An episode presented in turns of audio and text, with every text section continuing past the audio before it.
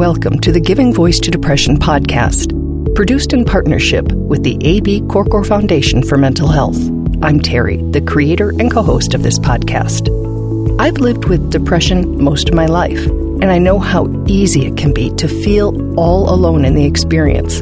I'm not alone, and you aren't either.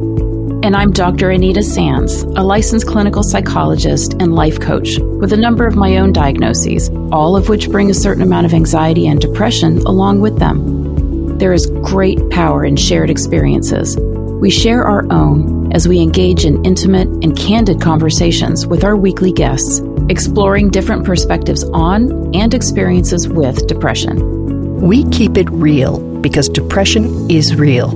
We keep it hopeful because there truly is hope, in spite of what depression tells you. Hello, Anita. Hi, Terry. You know, the ways that we manage our depression and our mental health are really as unique as we are. And of course, there's the, the big two therapy and medication. And then there's all of those, you know, supplemental things that we can do exercise and activity, uh, tracking our, our moods, definitely challenging our negative thoughts, breathing, meditation, journaling, getting outside, you know, all of those good things. But none of those are cures for depression, of course, but they are all ways that we can feel a little bit more of a sense of control in our depression. And all of those are definitely ways that could improve our overall mental health.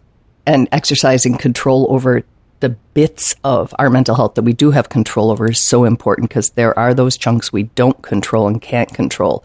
And so I think it's a critical piece. Yes. Our guest today is Sandeep, and she says she really didn't know anything about mental health or how to manage it because it just wasn't discussed, which is true for many of us. Mm-hmm. And her family was brought into that equation as well, which is a key part of this episode. Here now is Sandeep giving her voice to depression.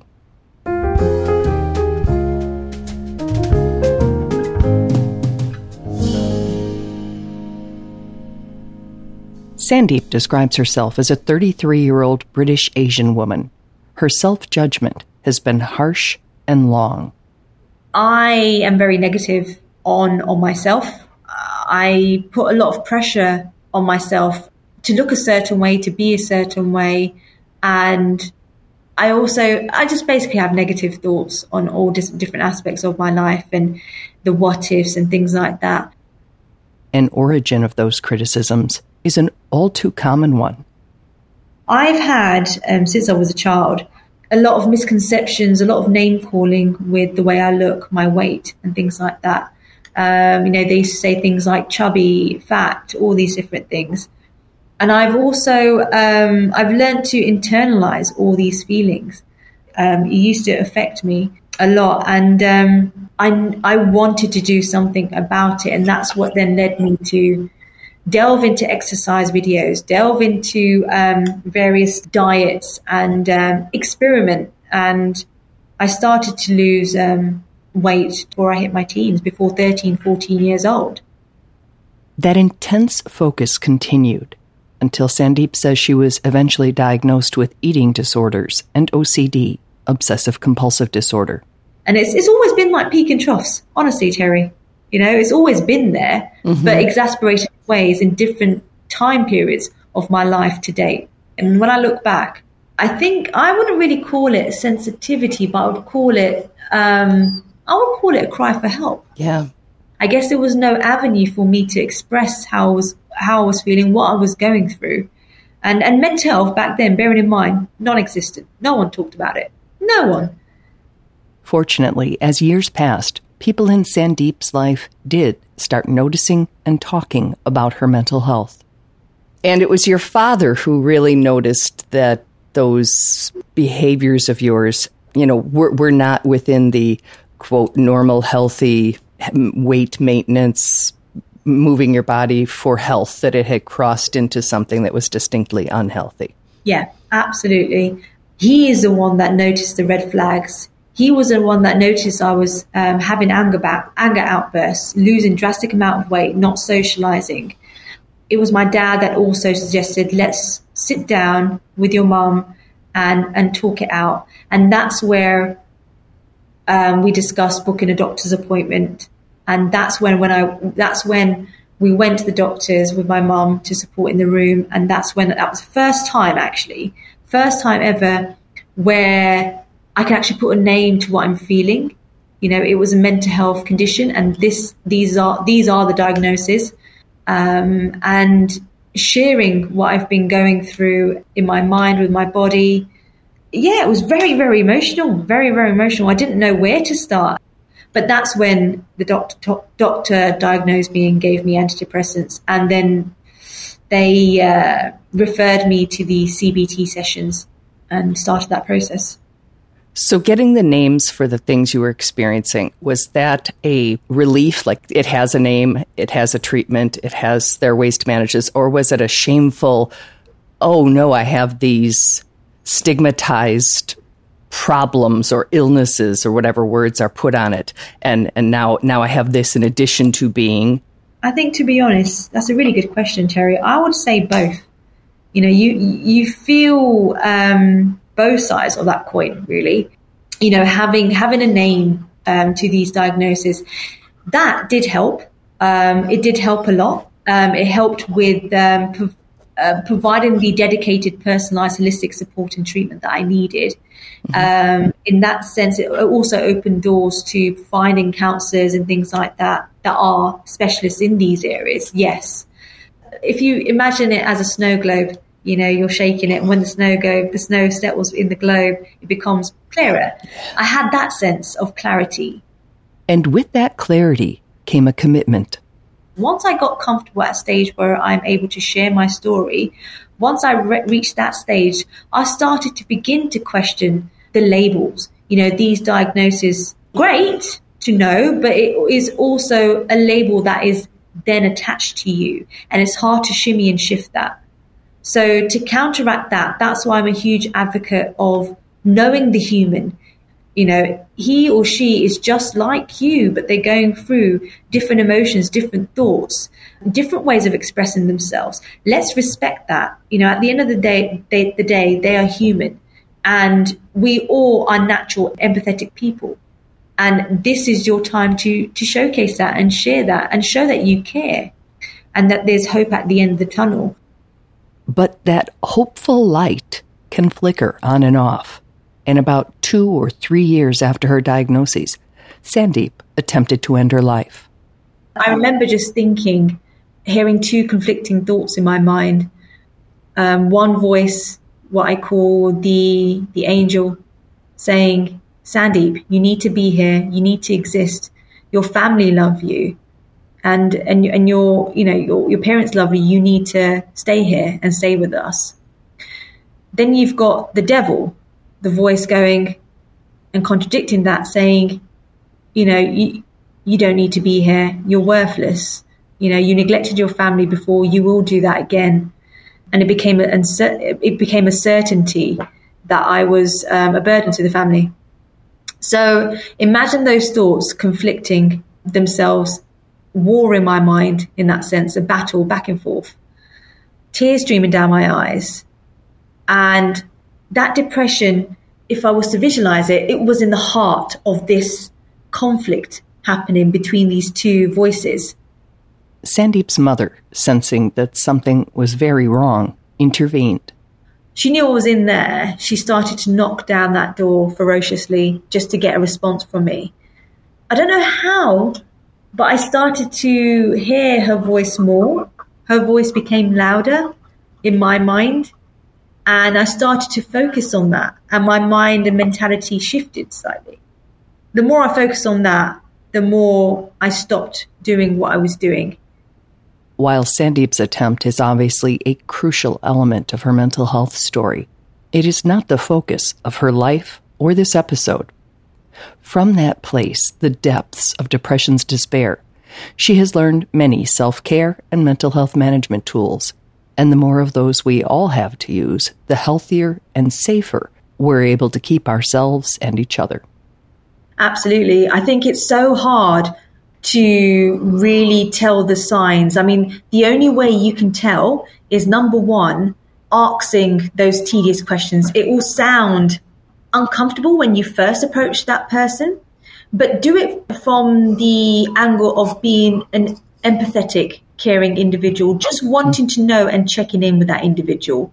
Not to pry, not mm-hmm. to, um, you know, uh, engage in deep conversation initially, but just to ask, how are you? But then ask them again, how are you really feeling today? Give me a rating from 1 to 10, 10 being I'm great, 1 being I'm not so great. Give me a rating between that. Let's gauge how you are feeling today. Um, and how has that differed from any other day? Check ins used to require a visit in person or a phone call. Now, of course, they include easier options like texts, DMs, social media contact, and apps. And it doesn't need to be in depth. And it's okay that the individual in question that is struggling doesn't pour their heart out or doesn't provide that much information in the first check in. But if you keep that consistent, if you keep the check ins frequent um, and ask them that question, it will be great to check in with you more frequently. How does that look like for you and how we can sort of manage that around your other commitments? Have that conversation. Be honest, be truthful. So having that first conversation is, is challenging, but very, very worthwhile in the long run. Who needs to be checked in on and when? Knowing the symptoms of depression and the warning signs of suicide can help there. An online search will detail both, and we'll link to some trusted resources with this episode. But in a word, what we're looking for are changes. So, some of the key red flags that I've personally noticed in not only myself, but then in others that are struggling is number one, they start to withdraw.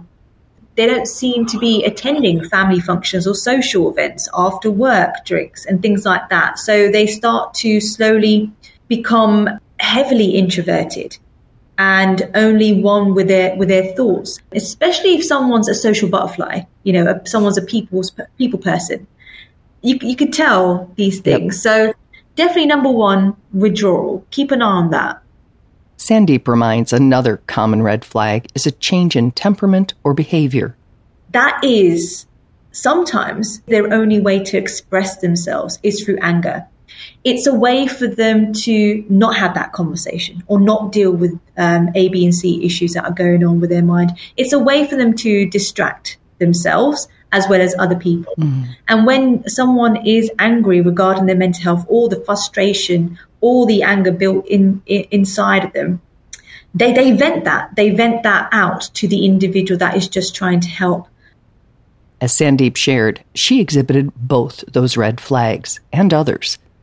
And now that her family is more aware of that, they've educated themselves about her diagnoses and mental health in general, and have started a beautiful next level way to keep the lines of communication open and each other safer. Um, so, in the Asian community, we pride ourselves in having a strongly knit community. So, my family is definitely a representative um, of that. We have what we call a, a family trust circle. It was my mum's idea it's a way where we dedicate at least once a month to remove ourselves from the home situation, go to a nearby coffee shop, cafe, you name it, hot drink in one hand, and to go by one by one discussing what is our positives, what our what are our negatives, what can we do as a family to to help you and guide you through. And it's a way to, I guess, a safe space to talk, and b to open up and talk truthfully about you and a moment to talk about yourself and what's going on, what's good in your life, what's not going so well in your life, and how can we openly solve that together as a family. Oh, it's such a different level of communication. You know, I'm so used to saying fine, even within my family. How are you doing? Fine. You know, busy. You know, I just say then that's usually enough yes. of an answer. So I, I really like the idea of kind of getting into it because if you know if you can't with the people who love you and who you love, then and to know that with mental health it fluctuates you know some days you're doing well some days you're not so you're not doing so well mm-hmm. um, so i know we say monthly but it's a question of if you are really really down if you talk it out straight away don't even wait for that next session. That's just there as a guide, right. something for us to work, work, work towards. But if there is something pressing, please talk it out ASAP. And when you say that people didn't talk about uh, mental health and you're 33, I guarantee you it was way worse for your parents. So it must be a real uh, interesting opportunity for them if my children said to me, "And how are you feeling? What what is going well in your life? What is going poorly? How are you thinking in healthy ways and positive ways about yourself? And how are you thinking negative ways about yourself?" I can't even imagine having that level of conversation. So the idea that um, it's an option, you can find ways to build up and maintain that communication with your loved ones. If not them, if not them, then who else, isn't it? You've got to start somewhere. So that is just one technique that I've been advocating uh, with, with mm-hmm. thanks to my mum. Mm-hmm. Shout out to her. But there are other ways. You know, some people communicate through art. You know, art therapy, where you draw, be creative, but then also talk at the same time. You've got peer to peer support groups as well. And I know that sadly, some people out there don't have a family network and they don't have that privilege. There's a plethora of resources and people that are there and willing to help as well. Mm-hmm. There's always somebody to, to turn to, to pick up the phone to. This might be a good time to remind that in the United States, the Suicide Prevention Lifeline number has changed to a simple three digit number 988. And if you're outside of the US, please do an internet search for a crisis line in your area. We strongly suggest that you program that into your phone just so you have it when you need it and you're not having to look it up at a less resourced time. Also, a quick reminder that you do not have to be suicidal to call those lines. They're crisis lines, and you define what a crisis is for you. Feeling out of control is a crisis. It's perfectly okay to not be okay. And put your hand up to say that you're not doing well. You know, I'm not doing well in this area. Um, I don't feel okay in this particular area. The more we do that, the more we see it um, as a conversational piece, it becomes a norm eventually.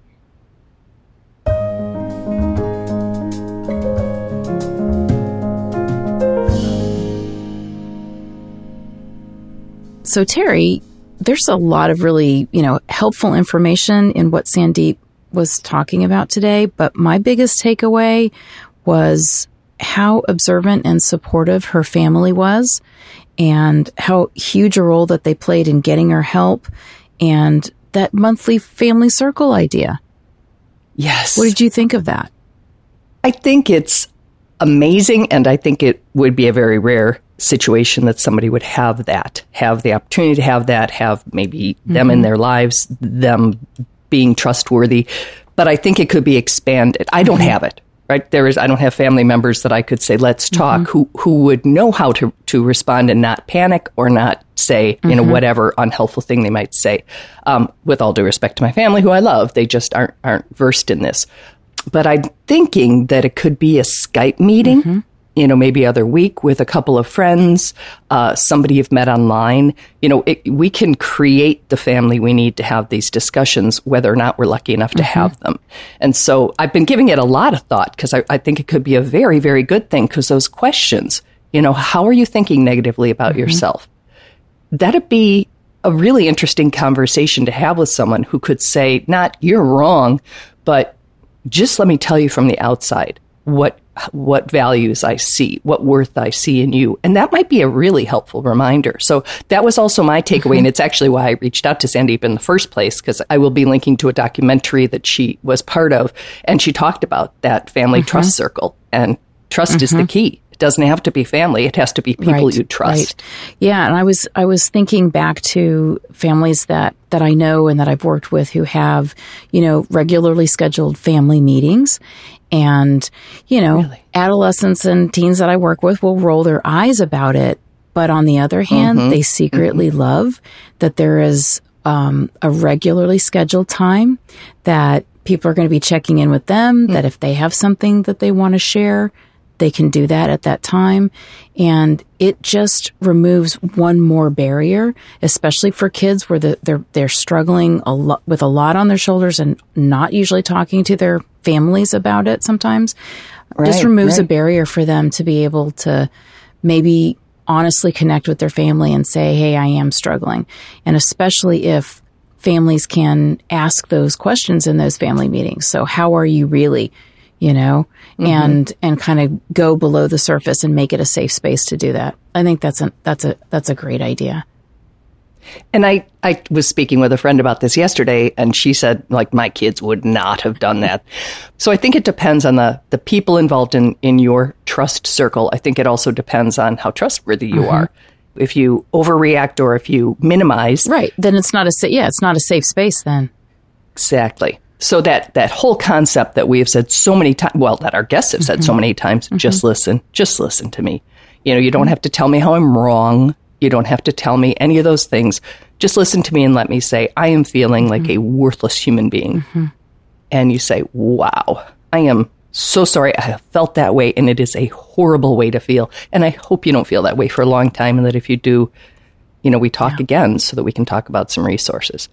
I mean, all those things would be, oh, they would have, I mean, I get a little mm-hmm. bit choked up. They would have helped me so much. I, I would really like to, and I, I think I might have done it, been more open with strangers. I think if it was an online group as opposed to a sibling or a parent, um, I don't know that I would have been forthright. Yes. Is that the right word? Forthright? Yeah. Yeah. Um, but I think that if it was particularly other people with depression, and then I could say those thoughts, my God, you know, I cannot stop thinking about death. And they say, ah, you know, me too, but are you suicidal? Oh gosh, no, just the thoughts. Now we're past that. Whereas somebody who is not accustomed to those thoughts or those conversations. Might overreact. So I think it really does depend. Well, you know, I think from generation to generation, we just become more emotionally literate and and able phrase. to, you know, to have those conversations and to allow that safe space for our kids. And you know, our kids will become parents, and hopefully, you know, they'll be able to to do even better th- with theirs. So, mm-hmm. And not just for our kids, for ourselves. I mean, Yes. my kids have certainly, you know, I, I, as I said to Sandeep, I say fine or busy every time someone asks me how I am. You know, it's a rare day that I feel like I can say, I'm not in danger, but I'm, I'm, I'm, I'm I'm I'm strugg- struggling, struggling, challenged. yeah, yeah, mm-hmm. I'm not, you know, I'm certainly not feeling good. yeah. but I'm not worried. Mm-hmm. But, you know, I, I wouldn't mind feeling an awful lot better, you know, mm-hmm. anything you can do to help. So, and that connection alone might be part of what is, what is helpful. Yes. You know, just being able to express it, being able to say, oh, you know, if this doesn't lighten up soon, I'm going to have to do something really different. Mm-hmm. So, all those, com- any conversation, any conversation Yes. is, is helpful, which I don't think I would have believed until I started having them regularly. Mm-hmm. And given that, you know, we do this every week, that means in between, mm-hmm. I'm having a really intimate conversation with someone about depression. Mm-hmm. And I learn, I think the guests benefit in some way from being able to express it. Mm-hmm. I know I benefit from being, you know, we benefit from being able to hear it. And it's a, well, you hear it all the time. You're a therapist, but it's, um, I, I just find it a fascinating. I did not know this before I started that there was such healing potential in conversations. It's the, to me that feeling of again connecting with another person and recognizing that you're not alone and your you know the thoughts and feelings that you're having is it is healing in and of itself. It's just you know one of those things we add to everything else, but it's I think it's very powerful. Mm-hmm. You just used the phrase "you're not alone," and I use that hashtag a, lot when I post for our podcast. Mm-hmm. And it's always bothered me a little bit because I know that I was alone. Mm-hmm. You know, you look around the room, it's like, yeah, I am. Stop telling me I'm not. I am alone in this. I am alone in the pit. Nobody's like, hey, bud, you know, Right, when they're right. down there. I, I'm wondering if I'm going to shift and start using the phrase, you're not the only one. Because that I would have believed. Yes, because that's actually what I that's exactly the the concept that's behind that phrase, but you're right. Yes. I think that phrase you're not Yes. alone can make you feel like am I crazy because I definitely am where as I'm looking around. So Right. you're right. I'm not the only one in this place. I'm not the only one struggling. Right. That's where the power of, Yes. of feeling like you're not alone could come from without denying the Yes. reality that you may be very alone in that moment. Yeah. Yes. And I, I think it can feel a little bumper Mm-hmm. stickery, you know, a little, hey, you're not alone. And it's like, don't tell me I'm not alone. I know I was alone. I was, you know, and I, I know that other people feel that way Mm-hmm. Too. So I think that I'll be making that shift when I discuss it. it's a it. good shift. I think I think it's it's a good one for me to do as well. Thank you to Sandeep. Thank you to her family. Uh, we will be linking to the really good documentary that she is a part of, and you can hear more about her story and other people's in that. And we'll be back next week.